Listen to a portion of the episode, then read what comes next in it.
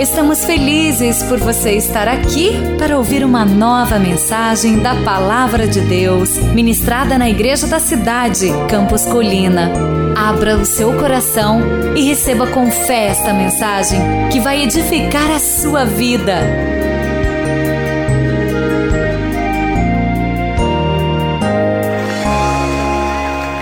Plano Daniel. A mensagem de hoje, a terceira mensagem desta série, o poder da alma e da mente saudável. Por que plano Daniel? Talvez você está vindo na igreja hoje pela primeira vez e não entendeu. O que, que plano Daniel? É algum médico que receitou? Foi alguém que inventou esta, esse programa? Não. Na Bíblia tem um profeta chamado Daniel que ele escolheu ter uma vida saudável. Ele foi profeta em Israel durante o tempo da dominação babilônica, e este homem de Deus escolheu não se contaminar com as iguarias do rei. O rei tinha uma dieta muito pesada e ele escolheu duas coisas. Ele escolheu orar a Deus com muita disciplina, três vezes ao dia, tendo uma relação de fé com Deus muito pessoal e efetiva, e ele escolheu também ter uma dieta mais saudável, não se contaminando com uma dieta pesada, cheia de gordura, cheia de açúcares, e ele então fez um voto com Deus e passou a se alimentar de vegetais, fez uma dieta balanceada. Ao final desse período, ele estava mais saudável do que aqueles que estavam comendo de tudo numa dieta não regulamentada. Mostrando então que aliar as duas coisas é fundamental para uma saúde equilibrada: boa saúde e boa espiritualidade. Nem tudo que é bom é bom para você, então você tem que avaliar o que é bom para você. Algumas coisas a gente tem falado aqui e que você deve fazer. Por exemplo, está muito quente. No mínimo dois litros de água por dia. Quem tem feito esta, é, esta atitude, tem tomado essa decisão? Levanta a mão. Que bom, ótimo. Tomar pelo menos dois litros de água por dia. Você pode tomar o quanto quiser, mas no mínimo dois litros por dia. Eliminar o açúcar branco. O bom é evitar a maior quantidade de açúcar, mas ao usar açúcar, usar o mascavo, usar a demerária. Quem tem feito isso? Ok. O pessoal brinca dizendo assim que corte o pó branco da sua vida. Trigo, sal, açúcar e cocaína. Então, de fato, é, eu sei que você não precisa dessa quarta recomendação. Amém ou não amém? Né? Mas as outras três, por vezes, a gente precisa antenar. Você não precisa de tanto sal quanto uh, tem uma lei no Brasil que hoje já não está podendo mais ter sal é, em muitas cidades do Brasil em cima da mesa nos restaurantes. Né? O sal tem que ser regulamentado naquele pequeno pacotinho. São dicas que nos ajudam e cada um aqui pode escolher como Daniel fazer o melhor. Seja bem-vindo então à série O Plano Daniel, uma série que visa te ajudar a ter uma vida mais saudável. Já vimos as mensagens, o poder das mudanças e a importância da alimentação saudável. Se você não esteve na igreja nesses dois últimos domingos, você pode entrar no portal da igreja e ouvir pelo SoundCloud a mensagem áudio e também acessar o nosso canal no YouTube. Gratuitamente você pega as duas mensagens. Hoje vamos então o poder da alma e da mente saudável. Está no esboço e também no boletim. Lê comigo a recomendação de 3 João 1:2, todos juntos. Amado, oro para que você tenha boa saúde, tudo lhe corra bem, assim como bem então Deus está nos dizendo que se preocupa com a nossa saúde. Deus se importa com a nossa saúde. Essa recomendação de Gaio, amado, ora para que você tenha boa saúde, tudo lhe corra bem e assim bem vá a sua alma. Ele podia simplesmente dizer a saudação de Paulo, graça e paz. Ele podia dizer assim, Mas ele faz uma saudação, João faz uma saudação a Gaio, um pouco mais intensa e mais abrangente, e ele diz então: Meu amado irmão, eu oro para que você tenha boa saúde. Irmãos, que possamos orar e saudar os nossos irmãos para que tenhamos boa saúde, para vivermos mais tempo. Ninguém aqui vai ficar para sempre. Um a cada dez pessoas morrem, tá? Você sabe disso, não estou sendo fatalista. Aqui em São José, uma a cada dez pessoas morrem. Você vai morrer. Nossa, pastor, isola três vezes. Não funciona, isso aqui não funciona. Eu e você vamos morrer. A questão é como que nós vamos morrer podemos partir da melhor maneira possível. Partir de uma maneira que a gente não abrevie esse tempo por indisciplina nossa.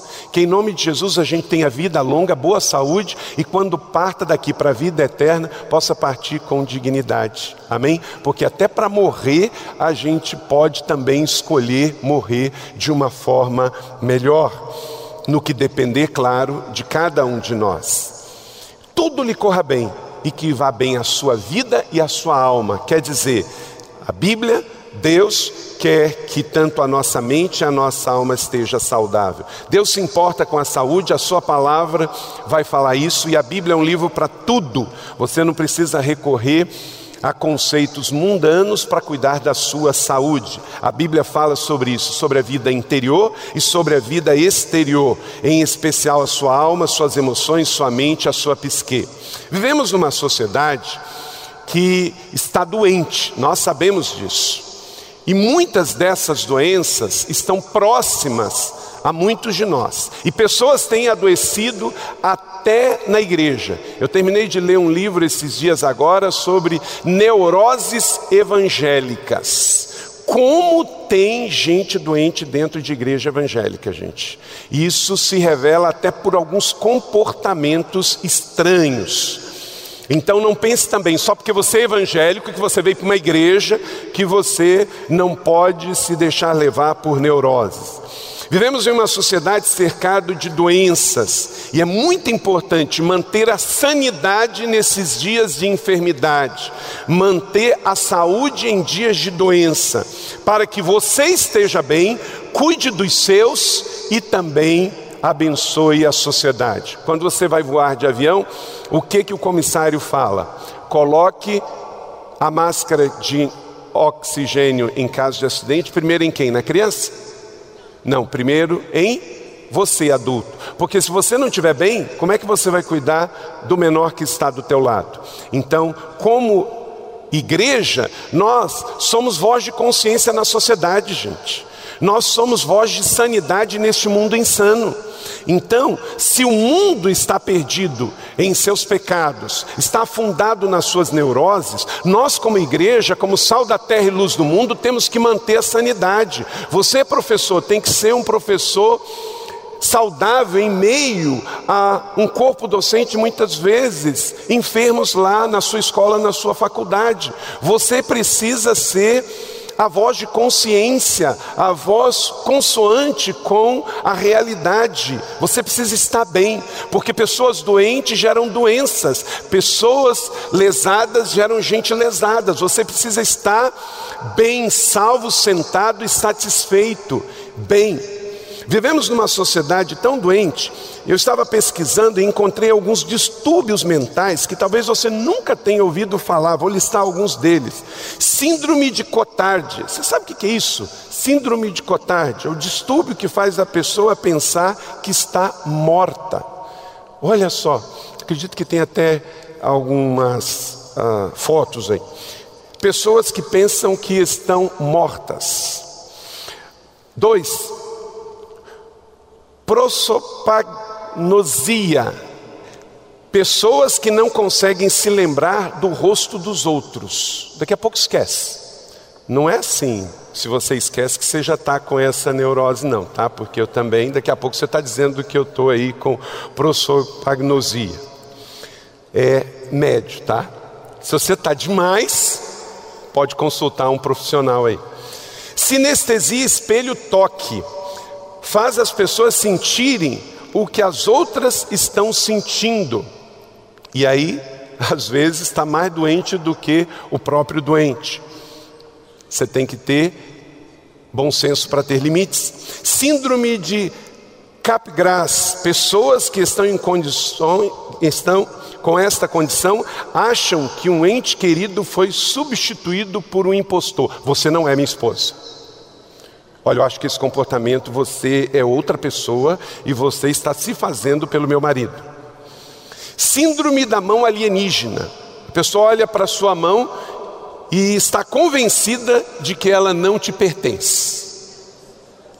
Negligência unilateral, condição que faz com que metade do seu mundo fique invisível. A fantasia, pessoas com essa condição não podem imaginar as coisas em sua mente. Olha essa aqui, gente. Acabei de chegar de Israel, faz todo sentido. Síndrome de Jerusalém. O camarada vai lá e volta piradaço. Algumas pessoas desenvolvem delírios religiosos quando visitam a cidade santa. Alguns saem de lá altamente confusos. Síndrome da cabeça explosiva. Eu acho que alguns têm essa aqui. Distúrbio que faz pessoas ouvirem explosões em suas cabeças. Síndrome do sotaque estrangeiro. Ah, tem uns brasileiros metidos a besta que mora, vai para os Estados Unidos, passa um mês lá e quando volta já está com essa síndrome. Mas aqui é sério. É quando a pessoa tem, às vezes, um acidente cardiovascular e no cérebro pode causar danos e a pessoa pega realmente um sotaque de outra língua. Gente, isso são doenças que pessoas desenvolvem. Para você ver como que quem nunca tinha ouvido falar na maioria dessas dez neurose. Eu também. Gente, as pessoas que nós convivemos desenvolvem esse tipo de coisa. Já pensou uma pessoa ir em Jerusalém e voltar lesado, mar? Acontece, acontece. Tem pessoas que não voltam normal depois de uma situação, de um estado de choque. E, gente, nós vamos conviver com essas pessoas. E sabe qual é o problema desse tipo de neurose? A maioria delas as pessoas não sabem. Elas não conhecem, elas não sabem e estão vivendo com essas situações. E no meio da sociedade, pessoas assim estão dirigindo ônibus, estão pilotando o carro do Uber, estão sendo taxistas, estão pilotando avião. Quando eu entro no avião, eu não pergunto se é o camarada lá do, do cockpit, está bem. E aí ele pode, entre é, um país ou outro na França, como aconteceu esses dias, se fechar na cabine e jogar um avião no chão. Não é? Assim que nós vivemos. Agora, estas síndromes, por mais que a gente possa rir um pouquinho aqui sobre esse assunto, existem transtornos mentais mais comuns e que, como tivemos na série Escolhas de Cura, em que durante nove mensagens nós oramos aqui por doenças e muitas pessoas foram curadas, outros foram procurar ajuda médica. Eu vou apenas citar aqui os mais comuns transtornos mentais diagnosticados e que se você está em tratamento com relação a algum deles, irmão, não tenha vergonha. Nós temos que parar de se esconder e de ter tabus. Tem crente que tem vergonha de dizer que vai em psicólogo. Tem crente que tem vergonha de dizer que está se tratando com um psiquiatra. Meu irmão, por exemplo, usar óculos, eu estou dizendo que eu tenho uma doença. Ué? Quem é que usa óculos? Aí, pelo menos 60%.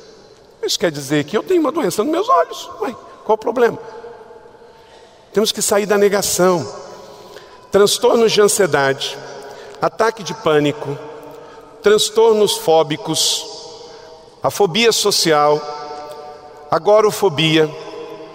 Agorofobia é medo de lugar como esse. Tem pessoas que têm. Agora é um termo grego para assembleia, para reunião. Tem pessoas que não vêm na colina, sabe por quê? Porque não gostam de celebrar no meio de muita gente. Ele prefere um campus menor. Transtorno de estresse pós-traumático, o TPT. Transtorno obsessivo compulsivo, TOC.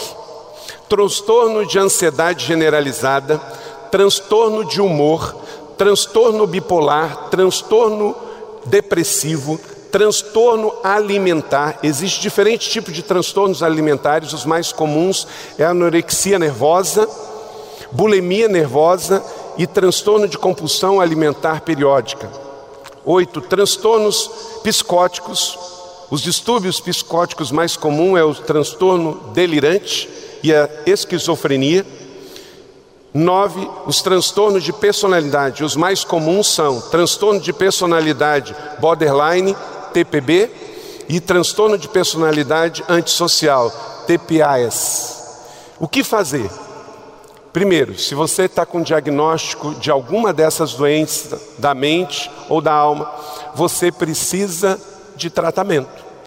Então não tenha vergonha. O que você precisa primeiro é orar a Deus pelo seu tratamento e procurar um profissional que de fato é bem recomendado para ajudar você, porque tudo que um cristão não precisa é de um psicólogo mais neurótico do que ele, ou de um psicólogo liberal que pode atrapalhar ainda mais o processo. Então, a primeira coisa é orar. Eu tenho uma doença dessas nove aqui. Eu preciso sair da negação, eu preciso orar sobre isso e eu preciso procurar um bom profissional. Maus profissionais, gente, tem bons psicólogos e maus psicólogos. Tem bons médicos e maus médicos. Tem bons pastores e maus pastores. Porque o problema não está na profissão, o problema está no ser humano. Tem pastor que não vale uma moeda de três reais. Agora você nunca vai me ver perto deles, porque eu não ando perto de pilantra. Mas tem, não tem? Nesse púlpito aqui você não vai ver, mas tem, infelizmente tem. E então você não pode simplesmente porque alguém falou, você pega e vai lá no psicólogo. Não. Quem é esse psicólogo? Quem é esse psiquiatra? Quem é esse médico? Qual é o histórico dele? Quem que ele já tratou? Qual é a sua referência? Ok? Então, sai da negação. Se você tem uma doença, precisa ser tratada, você tem que se cuidar, você precisa buscar uma ajuda profissional. Ninguém vai resolver as coisas sozinho. Tem casos que um aconselhamento resolve, tem casos que uma oração resolve, mas tem casos que você vai precisar passar por um tratamento clínico que vai ser longo, pedagógico, terapêutico, funcional e que vai te ajudar a resolver. Ok? Então, que em nome de Jesus de Nazaré, sejamos pessoas saudáveis no mundo doente, sejamos pessoas bem resolvidas no mundo de pessoas mal resolvidas, sejamos uma comunidade sarada em meio a uma sociedade doente, mas não vamos ter medo de falar sobre o assunto, não vamos fugir e se esconder diante da realidade que nos cerca, seja cristãos ou não cristãos. De forma prática, o que você não pode fazer, anote aí a segunda parte da nossa mensagem. Você não pode deixar de fazer quando você está num processo de tratamento, seja na sua mente ou nas suas emoções. Deixar de orar a Deus. Escreva aí, deixar de orar a Deus. Mateus 7, 7, lê comigo todos juntos. Peçam e lhes será dado, busque e encontrarão, batam e a porta lhes será aberta. Ok? Então, você está num processo de tratamento com um psicólogo, tratamento emocional, durante todo o processo você tem que orar e pedir a sua cura completa. Você está tomando um remédio porque foi a um psiquiatra e ele passou e ele está te acompanhando. Não pare de orar. Remédio não substitui oração. Eu tenho um irmão meu querido aqui, doutor Dimar, que ele sempre diz: o remédio pode ser bom, mas ele vai ficar melhor precedido de uma oração. Às vezes as pessoas falam assim: ah, toma esse chazinho aqui. Ok, mas não confie só no chazinho, não. Primeiro você ora, depois você toma o chá, né? É assim, nada substitui a oração. Diga comigo: nada substitui a oração. Nós não estamos dizendo para você não tome o remédio, mas não tome o remédio sem orar, ok? Deus ele cura com a medicina. Eu não estou dizendo para você que ela não é importante, ela é muito importante. Deus é Senhor da ciência, amém? Eu vou ao médico, Eu não tenho problema com isso. Só que quando Paulo diz: nada você deve fazer se não for para a glória de Deus, seja comer, beber ou qualquer outra coisa fazer. Qualquer outra coisa fazer, inclusive ao médico tomar um remédio. Certo? Então, não abandone a oração durante o seu processo de tratamento. Deus cura com cirurgia e sem cirurgia, mas quem cura é Deus. Amém? Porque depois que o médico faz o seu procedimento, ele não pode mais, ele só vai acompanhar a evolução do próprio organismo. Não é isso, doutor Neymar? Não é isso, doutor Marcelo? Então, por quê? Nenhum médico que está aqui nesta manhã pode curar um paciente. Quem cura é o Senhor. Então, vamos orar, porque quem vai curar é o Senhor.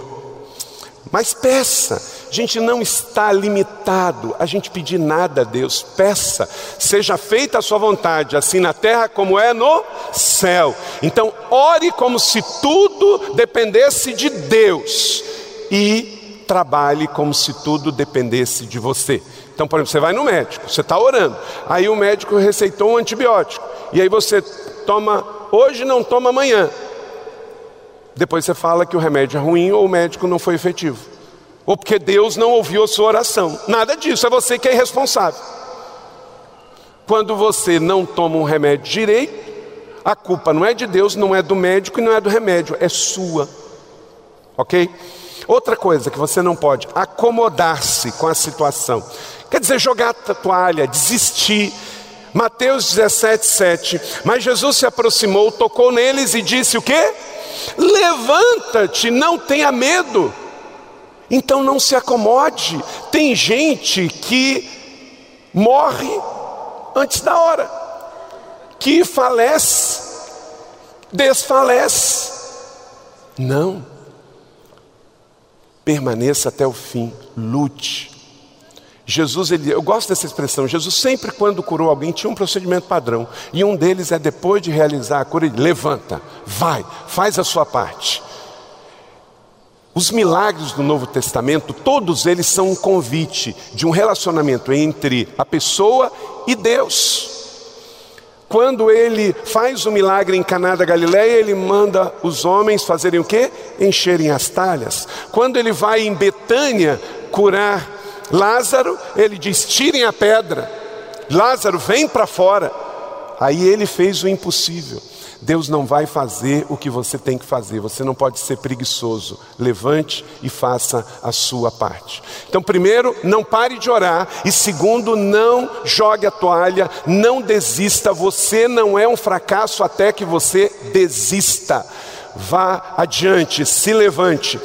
Paulo diz a Timóteo que nós não devemos ser entregue ao espírito do medo, porque Deus não nos deu um espírito do medo, Ele nos deu um espírito de fé, de coragem e de ousadia. Meu irmão, olha para cá: medo não é sentimento, medo é um espírito, ele deve ser repreendido e vencido em nome de Jesus. Você não pode ter medo de viver, você não pode ter medo de ir à luta e se cair, levantar. Três, uma outra coisa que você não pode, entregar-se à doença. Marcos 10, 48, leia comigo todos juntos. Muitos o repreendiam para que ficasse quieto, mas ele gritava o quê? Ainda mais alto: Filho de Davi, tem misericórdia de mim. Você vai ter muita gente na sua jornada para se curar que vão te apoiar, mas tem gente que vai falar: não tem mais jeito não. Você pega um diagnóstico e aí a pessoa fala: pode marcar o dia do velório. Sai de perto dessa turma. Na nossa vida, a última palavra quem dá sempre é o Senhor. Então, se você receber uma notícia, tem dias ruins na vida, vamos embora. Eu tenho ficado impressionado com muitas pessoas, homens e mulheres de fé, quando vou visitar, e eu é que saio encorajado. Ele tem um diagnóstico ruim, às vezes é de uma notícia de doenças graves, mas ele está otimista, está lutando, está cheio de fé. Quantos testemunhos temos ouvido aqui deste púlpito de pessoas curadas de câncer. Aqui na nossa igreja são dezenas, dezenas, dezenas, dezenas. Glória a Deus. Nós temos o Hospital de Câncer Infantil aqui em São José. Os líderes são aqui da nossa igreja, o doutor Marcelo e a Rosemary. Enquanto no Brasil a média é de 54% de cura, aqui no GAC é de 73%. Louvado seja Deus por isso, muito acima da média. Então, quem dá. E essas estatísticas são muito mais altas quando diagnosticada precocemente, tratada e vai acompanhado de oração, de não desistir, de não jogar a toalha e de não se entregar. Não se entregue à doença. Está provado pela ciência. Quando um paciente tem fé, ele se recupera melhor do que aquele que está no hospital e não tem fé. E quarto, deixar de buscar ajuda. Não deixe de buscar ajuda. Mateus 8, 5 e 6, estou usando sempre palavra de Jesus para essas orientações. Entrando Jesus em Cafarnaum, dirigiu-se a ele um centurião pedindo ajuda. O que, que o centurião foi pedir? Ajuda. E disse: Senhor, meu servo está em casa paralítico em terrível que? Sofrimento. Então, busque ajuda. Aquele homem, ele não era judeu, ele não era de Israel. Cafarnaum, nos dias de Jesus, estava sob a direção da Galileia, que era uma outra província romana, e Herodes era o, o governador, Herodes tetarca, e lá aquele homem, oficial romano, buscou ajuda em quem ele decidiu ter fé. Busque ajuda. Nós temos aqui na igreja, nesta igreja só não trata quem não quer. Nós temos célula, nós temos discipulado pessoal, nós temos quatro retiros: inspiração, satisfação, rendição, é, restauração. Tem o programa 30 Semanas, tem a Escola Cares, tem uma série de programas. Quem cura é o Senhor, mas a igreja, ela te dá as ferramentas mas você tem que sair da negação. Você não pode achar que vai resolver sozinho. Peça ajuda. Você não pode ter medo, vergonha, receio, porque Jesus quer que você peça ajuda. Nós vivemos em comunidade, nós somos eclesia, nós somos igreja, os chamados para estar juntos e daqui ir para fora. Então, se nós vivemos numa sociedade que tem uma série de neuroses, uma série de problemas mentais e emocionais, nós temos muitas doenças diagnosticadas e muitos irmãos estão em tratamento diante de disso, não pare de orar, não se acomode, não se entregue, peça ajuda. Ir a um conselheiro, ir a um psicólogo, procurar um profissional cristão, um psiquiatra, não é pecado, não é feio, não é vergonhoso. Você precisa de apoio, você precisa de alguém que possa te ajudar. E aí nós queremos agora que você abra sua Bíblia em Hebreus capítulo 11, 23 e 27, para você ver que você precisa fazer escolhas e tomar decisões para ser uma pessoa saudável. A igreja da cidade, através dessa série de mensagens do Plano Daniel, quer ajudar você e em nome de Jesus estou aqui entregando esta palavra de Deus para a sua vida para te ajudar a ser uma pessoa que tome decisões e faça escolhas corretas. Hebreus capítulo 11, 23 a 27 diz assim: Me acompanha aí. Fala sobre Moisés.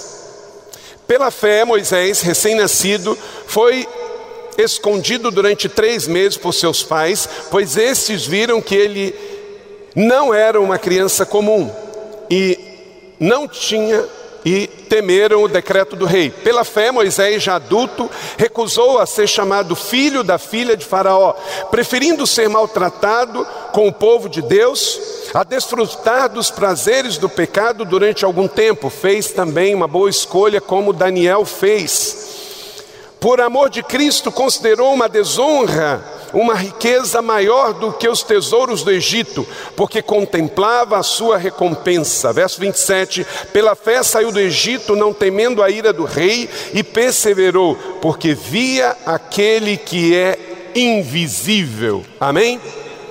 À luz da vida de Moisés, anote quatro princípios para que você não se torne uma pessoa doente pela sociedade, doentes e pelas neuras que estão por aí se tornar um cético, um acomodado, um fatalista, isolar-se, não vai resolver e não vai ajudar a sua vida. Pelo contrário, vai fazer com que você fique mais doente. Que em nome de Jesus você tome quatro decisões que Moisés tomou para que sua alma e a sua mente estejam saudáveis é importante. Primeiro, encontre a sua identidade.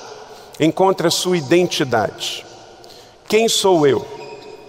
Hebreus capítulo 11, verso 24, leia comigo todos juntos em uníssono. Pela fé, Moisés, já adulto, recusou-se a ser chamado filho da filha de Faraó. Ele tinha 40 anos de idade. Chega de brincadeira. Tem adulto que não cresce. Tem pessoas com síndrome de Peter Pan. Não conseguem crescer. Moisés, ele foi criado no Egito, se tornou príncipe do Egito, teve uma infância esplendorosa, uma adolescência fantástica, mas com 40 anos de idade ele entendeu uma coisa: eu não sou egípcio, eu não sou filho da filha de Faraó, e eu tenho que tomar decisões, e tomar decisões implica em correr riscos, implica em sair da zona de conforto questão básica é descobrir quem eu sou. Tem muita gente doente porque acha que é o outro. É impressionante essa geração da selfie, essa geração doente. Gente, o que pessoas fizeram esses dias porque aquela cantora norte-americana, uma pessoa tão controversa, tão exótica chamada Lady Gaga, ela cancelou a vinda tem gente que entrou em depressão, tem gente que fez, deu piti, deu acesso. Uma pessoa dessa, esse fanatismo, a pessoa não entendeu quem ela é. Meu irmão, se você é fanático por futebol, se você é fanático por religião, se você é fanático por um cantor, por uma música, isso beira a insanidade. Você não entendeu ainda, em especial, em especial se você é um cristão, qual é a sua missão aqui na terra. Você não entendeu por que está aqui, o que você é. Tem pessoas que a única coisa que fazem é trabalhar. Meu irmão, se você trabalha na Embraer, se você trabalha na GM, se você é médico, advogado, engenheiro, você tem que entender que você está funcionário da Embraer, você está funcionário da Johnson Johnson, você está funcionário da Monsanto, você está arquiteto, engenheiro, advogado e professor. Nós somos filhos amados de Deus, salvos em Jesus, isso é identidade. Estamos aqui resgatados e temos uma missão no mundo. Meu irmão, se você achar que a sua vida é construir avião, no dia que a Embraer te demitir ou que você se aposentar, você vai perder o chão. Porque vai chegar uma hora em que a sua empresa, por mais que goste de você, ela vai substituir você. Você não é a sua profissão. Meu irmão, eu estou pastor, mas eu sou o Carlito filho de Deus. E uma hora eu vou deixar de ser pastor de, é, é, aqui com vocês, pastor efetivo. Por quê? Porque nós estamos num mundo onde a sociedade se organiza através de cargos, profissões e funções que são finitas. Então cada um tem a sua função. Você está trabalhando numa empresa, dê o melhor, seja o melhor, seja o melhor profissional possível. Mas quando terminar, tenha a certeza de que não terminou a vida. Acabei de usar o exemplo da Embraer, o meu irmão Garax ali trabalhou 40 anos, um dos primeiros engenheiros da Embraer, saiu lá em cima na carreira, hoje é presidente da nossa BAP. Pergunta se ele está mais feliz lá ou agora. Ele está feliz da vida, faz parte. Não vê a hora da Massa terminar sua carreira na Unesp e se juntar a ele, né, Massa? Faz parte da vida. Meu irmão, você não é a sua profissão, por melhor que ela seja. Você tem que entender que você não está na terra por acaso. A vida aqui é breve, temporária e passageira. Você foi chamado para algo melhor e maior. Cumpra a sua missão, o seu ministério na sua empresa, na sua profissão, porque ministério não é só dentro da igreja, é fora da igreja também. Mas na hora que terminar lá, saiba que existe uma outra parte continua depois. Quando o Marcos sair do INPE, continua depois em outro lugar.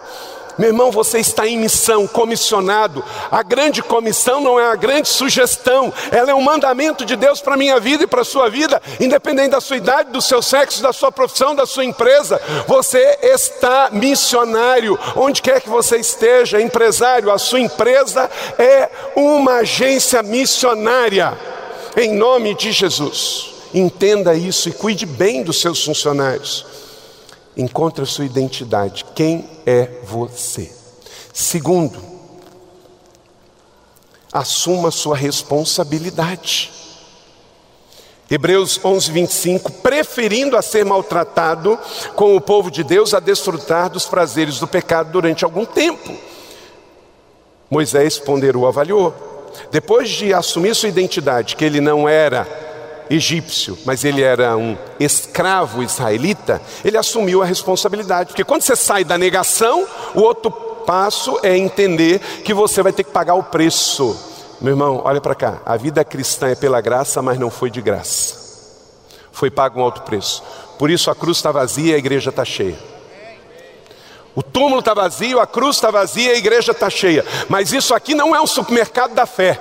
Nós não viemos aqui entregar um dízimo, comprar uma benção e voltar para casa. Você sai daqui comissionado para ser sal da terra e luz do mundo. Você sai daqui com uma responsabilidade. O dia que você aceitou Jesus, você passou a ser um alvo. O dia que você aceitou Jesus, você passou a ser mal compreendido por muitas pessoas.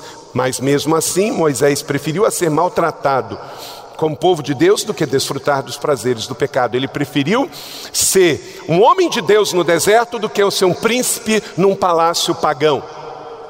Você não pode viver fazendo o que é mais fácil. Você não pode ir pelo atalho, pelo caminho mais barato. Você tem que pagar o preço do discipulado. Disse Jesus: aquele que toma a mão no arado não pode mais olhar para trás. Observe dois fatos acerca dessa importante decisão com relação a, que, a relacionamentos.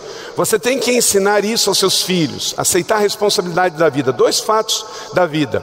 Um, eu não posso culpar os outros pela situação e direção da minha vida. Não seja vítima. Vitimização é terrível, não tenha pena de você. Aceite as consequências das suas escolhas e decisões. Dois, eu não posso viver baseado no compromisso espiritual de outras pessoas. Ah, mas minha mãe ora por mim. Ah, meu pai ora por mim. Ah, fizeram uma campanha por mim lá na igreja. Não, você tem que ter as suas próprias decisões espirituais. Porque diz Romanos 14, 12, leia comigo. Assim, cada um de nós prestará contas de si mesmo a Deus. Três, defina e determine suas prioridades. Defina e determine suas prioridades. Vamos ler juntos o verso 26? Por amor de Cristo, considerou sua desonra uma riqueza maior do que os tesouros do Egito, porque contemplava a sua recompensa. Ele trocou o prazer momentâneo por uma herança eterna. Tem muita gente que faz o contrário, despreza a herança eterna por um prazer momentâneo. Aí troca a esposa por um caso, abre mão de um ministério por uma night, troca a herança, o legado dos filhos por uma aventura romântica, quer ter vida de solteiro depois de casado. Moisés fez o contrário. Ele abriu mão do prazer de hoje para desfrutar da herança eterna. Ele fez escolhas. Tem muita gente com o seu interior doente, porque faz escolhas sem ponderar bem as coisas. Diz o texto, está aí, Moisés considerou. O sistema de valores do mundo que vivemos, gente, está aí nesse texto. Poder e prestígio, no verso 24, não é isso que está aí? Poder e prestígio, verso 24. Prazer, verso 25. E bens, verso 26. Gente, a sociedade de Moisés é a mesma de hoje.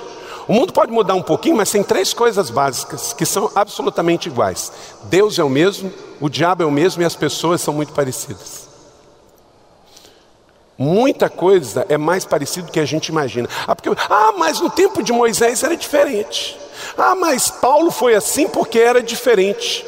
Não é nada diferente. Deus é o mesmo, o diabo é o mesmo e a nossa carne não melhora. O ser humano é muito parecido. Então aqui há um sistema de valores que Moisés, na hora de tomar a decisão e fazer a sua escolha decisiva, ele ponderou, ele considerou, diz aí o verso 26, ele considerou sua desonra. Então ele avaliou o sistema de valores da época do Egito antigo, poder e prestígio no verso 24, prazer no verso 25, verso 26, mas ele avaliou e ponderou isso à luz da sua fé.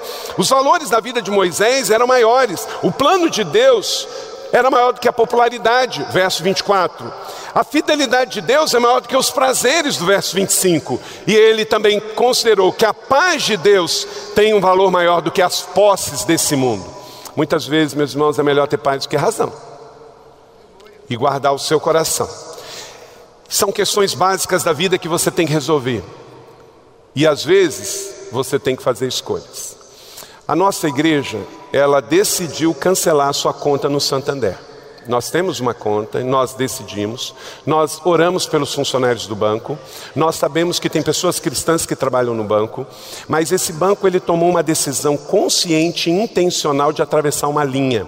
E isso fica provado na nota de imprensa que o banco colocou fora e na carta circular que o banco colocou internamente para funcionários. O banco tomou uma decisão. infelizmente, se uma coisa que banco entende, e é esse o assunto dele, é dinheiro e é lucro. Ao patrocinar essa exposição, que era uma exposição para chamar a atenção da sociedade, uma exposição para agredir, ela tem paganismo, ela tem zoofilia, ela tem é, podologia, pedofilia, perdão. Então, o que, que nós temos que fazer com isso? Dar um sinal de protesto. Não é só uma carta de repúdio, é tomar uma decisão que afeta a linguagem que o banco entende, que é a questão do dinheiro. Agora, quando a gente se posiciona, a gente tem custos, mas faz parte da vida, meus irmãos, porque Jesus se posicionou, ele foi para a cruz. Então, essa é a decisão da igreja. Mas nós não vamos falar assim, faça. Você tem que avaliar o que você tem que fazer, sabe? Porque essa igreja lidera pessoas livres e você tem que fazer a sua escolha.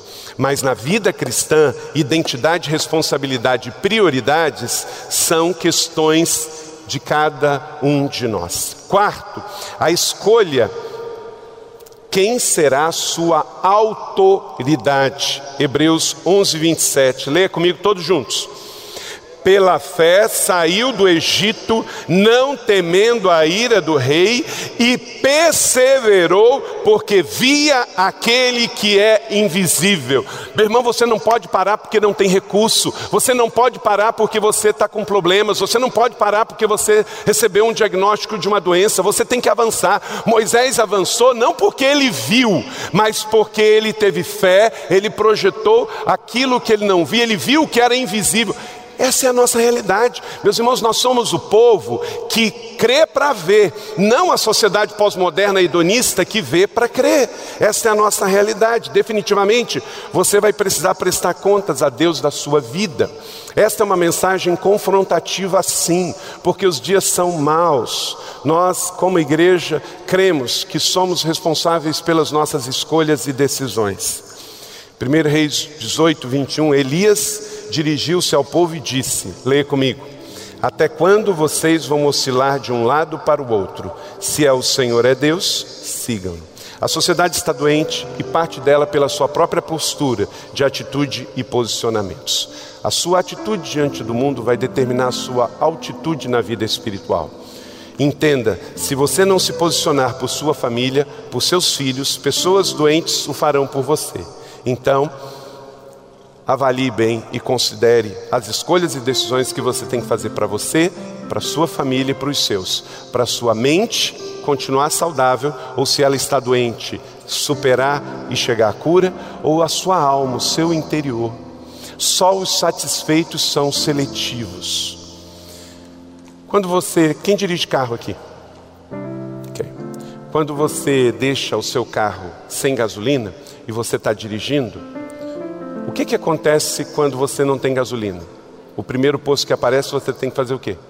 Abastecer, que senão você fica na rua. Agora, quando você é previdente, quando você é sábio, você não deixa chegar até o final. quando ele está chegando lá um terço, você para e reabastece. Por quê? Quando eu tenho um terço de gasolina para acabar, eu posso escolher o posto. Eu sou seletivo. Não, esse aqui, a gasolina é ruim. Esse aqui, o preço é ruim. Esse aqui, o serviço é péssimo. Aquele ali, o banheiro é sujo. Então eu escolho, meu irmão, esteja saudável, bem satisfeito, que a videira verdadeira, como disse Jesus em João 15, esteja bem clara no seu coração, para que você saia daqui desse culto e viva a sua segunda, terça, quarta, quinta, sexta, de tanque cheio, saudável, para que você seja seletivo e você saiba, aquele lugar não é um lugar para eu ir, aquela sociedade não é uma sociedade para eu fazer, aquele emprego não é um emprego para eu aceitar, aquele lugar não é um lugar para que eu possa colocar os investimentos da minha vida que são santos, porque Deus me deu. Porque quando eu entrego no altar 10%, não acaba a minha responsabilidade de administrar os 90%. O homem, a mulher satisfeita em Jesus, ele é seletivo, ele pode escolher. Por exemplo, sabe quando você pode casar? Quando você não precisa casar. Uma pessoa que está desesperada para casar, não pode casar, porque se você está desesperado para casar, você casa com qualquer um, e aí você prejudica toda a sua vida. Você pode casar quando você não precisa casar, você está satisfeito com Deus, você está satisfeito consigo mesmo, você está consciente, bem resolvido. Agora eu posso orar, ouvir Deus e escolher a mulher da minha vida, o homem da minha vida. Aí eu posso, meu irmão, que você viva uma vida saudável, livre, empoderada, para si e para os outros, e que você nivele por cima, esteja acima das circunstâncias e das coisas, e para isso possa viver uma vida abençoada por Deus. Amém? Você recebe essa palavra da fé? Glória a Deus em nome de Jesus. E que ao final, como diz Lucas 8, 35 e 39, quando se aproximaram de Jesus, viram um homem que havia saído demônios e estava o quê? Assentado, vestido e em perfeito juízo. E ele então pôde voltar para casa e contar tudo o que Deus fez. Sentado, quer dizer que ele estava tranquilo. Vestido, ele estava bem. Perfeito juízo, estava lúcido. Que assim seja em nome de Jesus, para mim e para você. Você acabou de ouvir uma mensagem bíblica da Igreja da Cidade em São José dos Campos. Se esta mensagem abençoou sua vida, compartilhe com seus amigos em suas redes sociais. Obrigada e que Deus te abençoe.